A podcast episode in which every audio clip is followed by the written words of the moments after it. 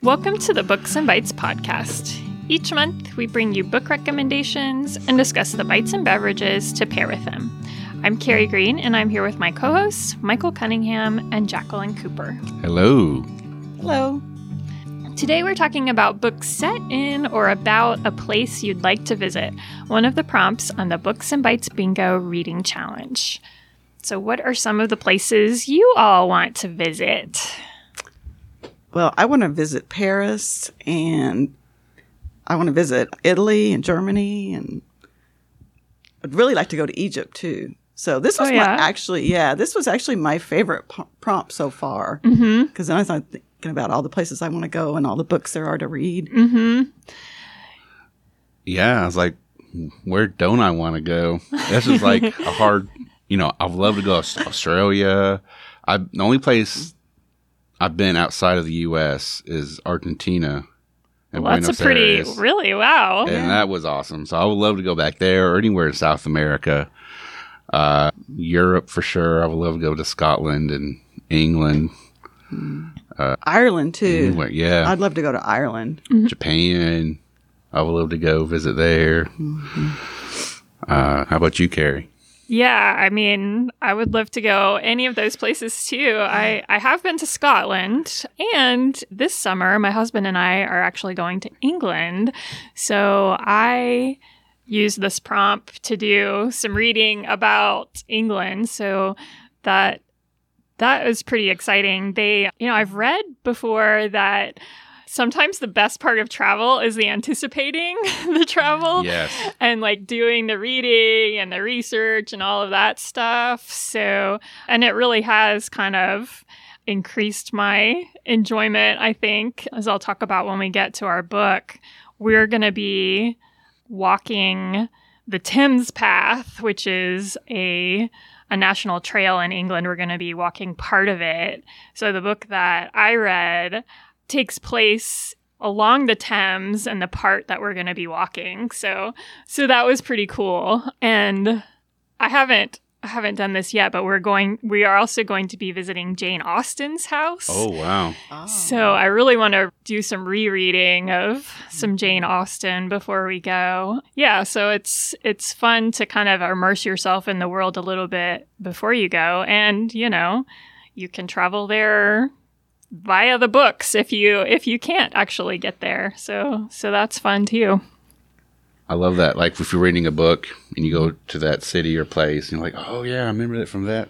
That Mm-hmm. character was doing that in this place. Oh yeah, yeah. Some of the descriptions in in some of the books are just fascinating. Just like, oh, I want to go there so bad. Yeah.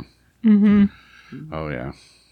Well, hopefully, we'll uh, inspire our listeners to read about some new places as well.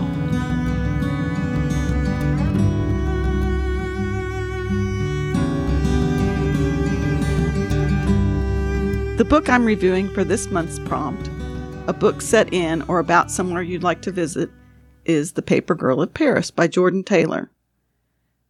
The Books and Bites prompt reminded me of how much I love reading the works of Victoria Holt. As a teen, I read many of Victoria Holt's novels. Holt was a prolific writer who wrote suspenseful historical romances. And if you're unfamiliar with Holt's work, her writing is often compared to Daphne du Maurier's, who authored the Gothic novel Rebecca, which Alfred Hitchcock adapted into a movie.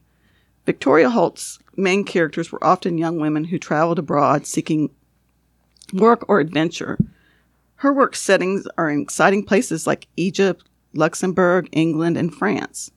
Her novel, The King of the Castle's, French setting, caused me to want to travel there. The setting is why I chose to read The Paper Girl of Paris. Jordyn Taylor's writing reminded me of Holt's in the following ways. Both Holt and Taylor wrote historical romances set abroad. Both authors' descriptions of places they write about help you imagine you are there. Also, like Holt's, Taylor's writing has a strong female character with lots of determination to uncover the secrets of the past. The Paper of Girl of Paris has two strong female characters. It is two stories set 70 years apart. The protagonists are Alice, whose story setting is in modern day France, and Adalynn, whose story takes place in 1940s occupied France. The chapters alternate between Alice's voice and Adalynn's voice. Alice serves as a narrator. Through her investigations, we learn about Adalynn's life. The author begins with Alice's story. Alice and her family are traveling to Paris for the summer. However, it's not a vacation. Alice's grandmother, Chloe, who passed away two months earlier, has left her a mysterious apartment in Paris that no one knew about. When Alice and her parents see the apartment, they realize that no one's been in there for 70 years. Everything was just as her grandmother's family left it at the end of World War II. Alice realizes she does not know much about her grandmother's past. It was like her grandmother didn't have a life before marrying her grandfather. She knows nothing about her great grandparents, let alone what happened to them. What's even more surprising is that her grandmother had a sister whom no one knew about. Diane, Alice's mother, is distraught that not only did she not know about the apartment or about her mother's sister, Adalynn, upon realizing that her mother, Chloe, kept so many secret things about her past, she refuses to enter the apartment. Diane does not seem herself since her mother's passing. Her mother's death has left her listless and despondent. Alice worries that her mother is not getting the help she needs. She feels that not facing the problem and pretending nothing is wrong is not helping her mother. Diane withdraws increasingly more and more from her husband and daughter. She doesn't even seem to be enjoying spending time in Paris with her family, let alone being interested in what happened to her mother's family. But Alice is determined to learn more about her long lost family. Alice finds Adalynn's diary and hopes it will provide her with some answers. When she meets a cute Parisian boy at a bakery, he offers to help her translate the diary. They also find pictures of Adalynn with Nazis and pictures with resistance fighters. The journal supplies some answers, but it doesn't really answer the question of who Adalynn was. Alice wants to find some of the people Adalynn wrote about, hoping they can help find out what happened to her lost family. Where did her great grandparents go after the war? Alice doesn't even know if Adalynn is still living, let alone whether her aunt was a resistance fighter or a Nazi sympathizer. The author does an excellent job of telling the story of occupied France and how different individuals dealt with the war to survive. I like how the diary provides a smooth transition from past to present, with each girl's telling their story in alternating chapters. This fascinating narrative provides a compelling glimpse of past and present day Paris. However, Adalynn's story is the most compelling. Alice's story is a lot less fleshed out, but to be fair, I believe the author intended the real story to be Adalynn's. After all, the novel's title is The Paper Girl of Paris, which was the first job Adalynn had when working for the resistance movement. I believe Alice's character is used more as a writing technique than a main character. However, the author does try to hold our attention for both stories by giving both girls similar components. Each has a romance with a cute Parisian boy. Each has a parent struggling with mental illness. There does seem to be an underlying plot about depression and anxiety, which could provide a framework for discussing mental illness. However, the mental illness plotline does not seem as fleshed out in Adalynn's story. But what I liked best about the book was the author's message in both books that it is important to have open, honest relationships and deal with issues instead of pretending the problems don't exist.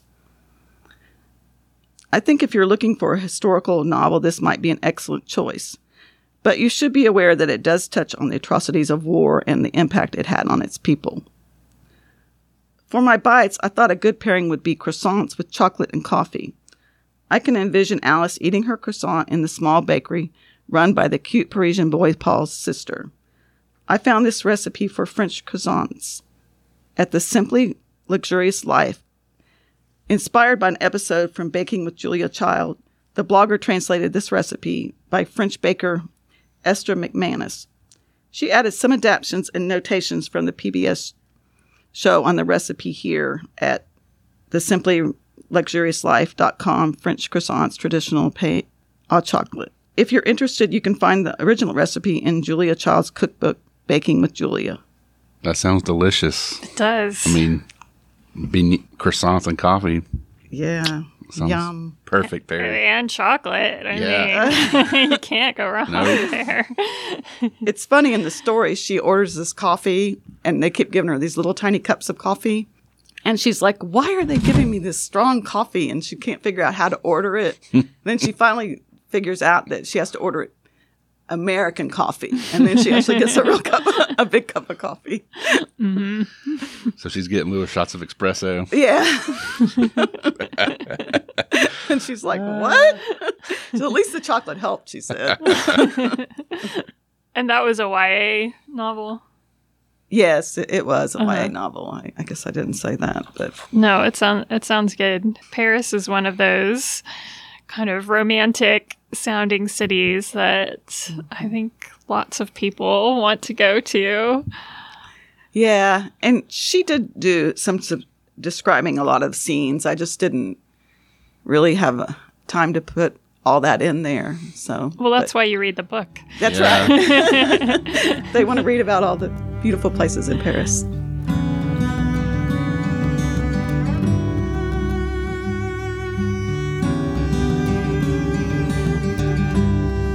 Place I've been wanting to visit for years now is Mexico City. Us as Americans probably don't realize it, but it's a huge, bustling metropolitan city teeming with culture, history, and a world class food scene. The city is always being mentioned as a possible site for expansion teams for the NFL and NBA. And my recommendation for this month only makes me want to visit it all that more. My recommendation is Velvet Was the Night by Silvia Moreno Garcia. This tense noir is set during the turbulent 1970s in Mexico City, where student protests are clashing in the streets with violent factions and political unrest reign supreme, with political dissenters constantly disappearing. We follow a bored and lonely secretary named Maite, who lives in her own little world obsessing over music and romance comics, usually fantasizing about being her own very own romance comic herself. When her neighbor, Leonora, a local student, asks her to watch her cat for a few days and never returns, Maite decides to track down her whereabouts. Simultaneously, we meet Elvis, a gun for hire who works for El Mago, a well connected leader for the paramilitary group the Hawks, and is assigned to track down Leonora in the photographs she may or may not have. Even though he's a criminal, Elvis isn't a fan of all the violence that surrounds him and would rather listen to his rock and roll albums. As Maite descends into Leonora's world of KGB spies, government agents, secret police, dissident students, and hitmen who are all after Leonora, her path collides with Elvis's, and together they must navigate a dangerous world and find Leonora before the others do. This slow burn noir, while full of intrigue, really shines with its two main characters, Maite and Elvis, who are flawed, quirky, and complex. Maite is essentially a 30 year old spinster who has a terrible body image of herself, hating how she looks. But she gets little side gigs house sitting for people in her apartment complex, and she can't help herself from stealing little trinkets from their apartments. Then there's Elvis, who's not a thug like the other criminals he works with. He's a kind kid who's just been dealt a bad hand in life.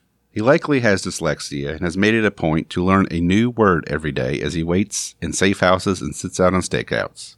Even if you're not well versed in the politics and violence of 1970s Mexico City, Moreno Garcia does a great job of getting us caught up on historical details without bogging us down exposition and info dumps. Another thing I really love is the incorporation of music into the novel, which a lot of it was considered subversive in Mexico during this time, with covers of popular music in the United States like the Mamas and the Papas, Presley, and Nancy Sinatra, to name a few. There's a playlist that's available on Spotify and listed at the back of the book. Definite five star read for me. I highly recommend this for any fans of historical fiction, suspense, or noir. I paired this with a recipe from the My Mexico City Kitchen by Gabriela Cámara called Huevos a la Mexicana. It calls for 8 to 12 eggs, homemade salsa, there's a recipe for it earlier in the book, soft chèvre, butter, cilantro, and avocados. I haven't made it yet, still trying to track down some chèvre, but how can it not be delicious? Yeah, that sounds good. I mean, I love what huevos rancheros. We get the scrambled eggs, mix it with salsa. But I mean, you put mm. some chèvre in there. phew, That mm-hmm. sounds good. It's got to be good. Yeah.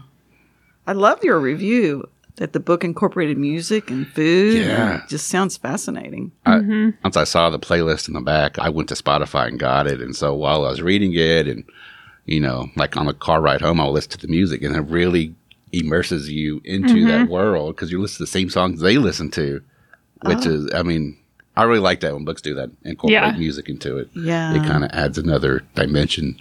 Carrie, do you incorporate music into your writing? Do you mean like when when I'm writing or Like I know you've written a few books, and so I was just curious. Well, occasionally I write about music or like a song lyric will inspire a poem, but yeah, I think it's a little bit different writing poetry than than maybe writing nonfiction or fiction.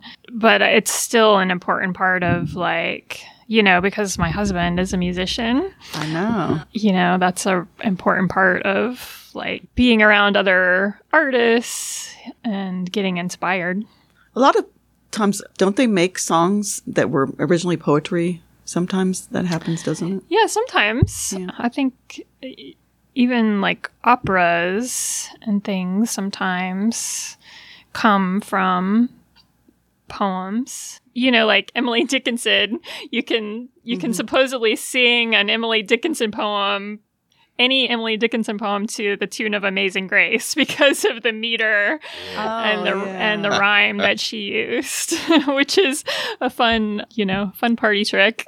yeah, that's really neat. but a lot of contemporary poetry you know mm-hmm. is not really is not rhymed anymore or or even uses a meter. So so it's a little bit a little bit different.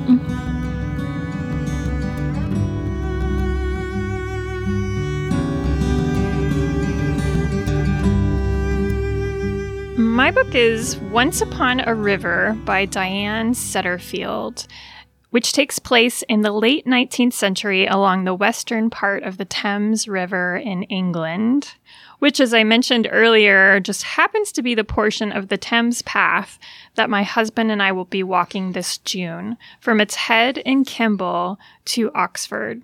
The novel begins when a drenched and severely injured man appears at the Swan, an old inn in Radcot. He is carrying a small child who is so lifeless, the people at the inn at first believe she's a puppet. The man falls unconscious as soon as he enters the door, and the innkeepers send for Rita, a nurse. The villagers believe the girl to be dead, as does Rita when she arrives. After tending to the man, Rita confirms that the girl isn't breathing and has no pulse. But while Rita is examining her, the girl, who appears to be about four years old, wakes up. She is either unable or unwilling to speak, perhaps because of the trauma she's endured.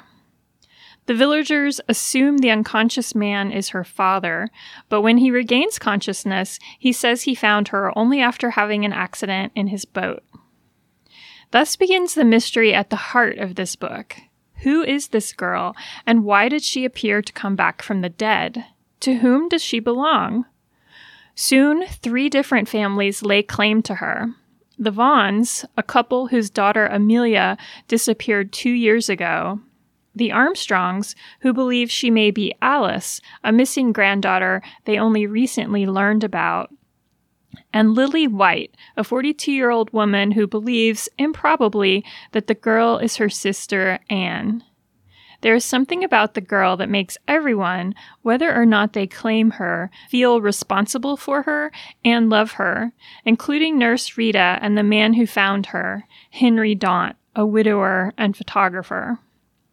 The book tells Henry and Rita's stories, as well as the stories of the potential family members and their missing girls, as the community tries to uncover who she actually is.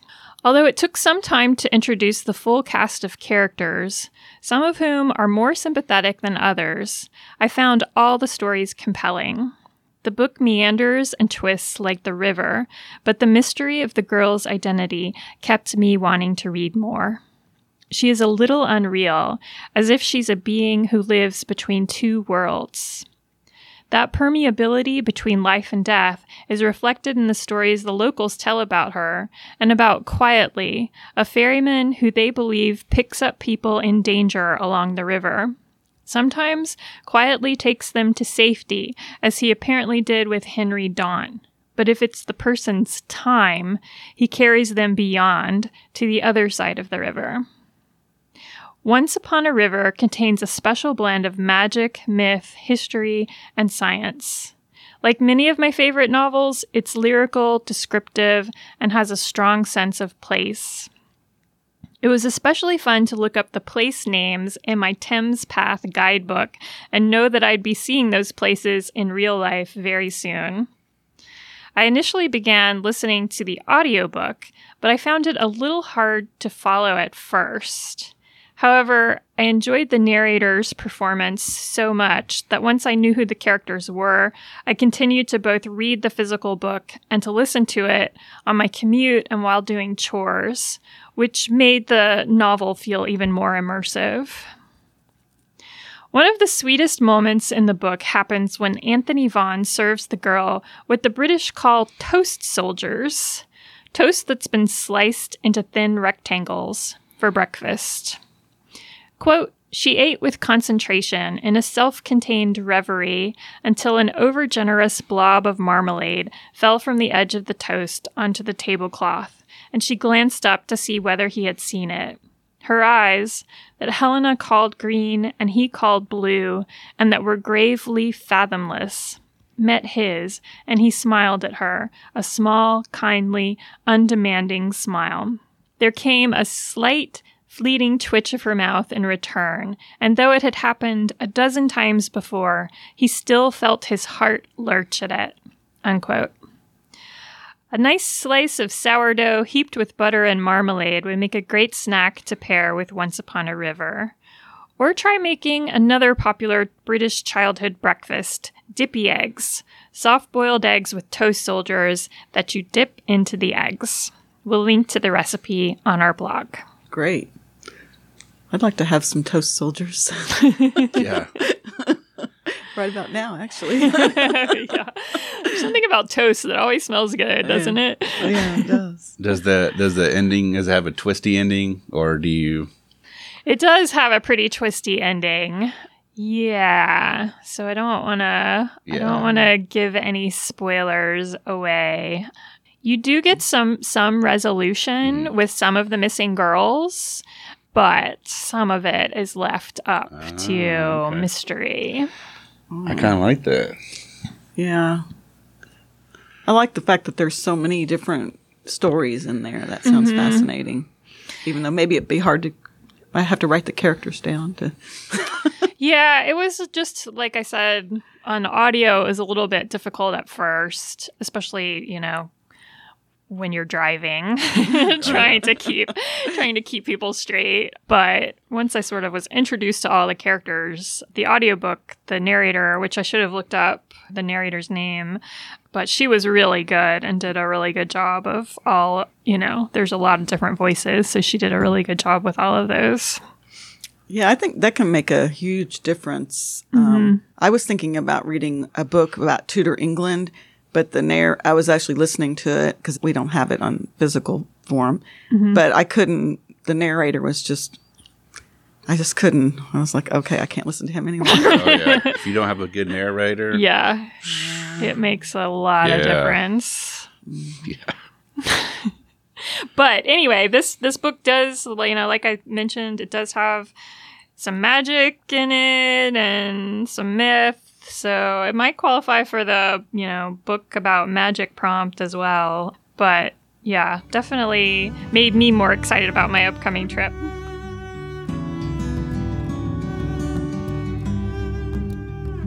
Thanks for listening to the Books and Bites podcast. To learn more about Books and Bites Bingo, visit us at jesspublib.org forward slash books hyphen bites. Our theme music is The Breakers from the album In Close Quarters with the Enemy by Scott Whitten. You can learn more about Scott and his music at his website, adoreforadesk.com.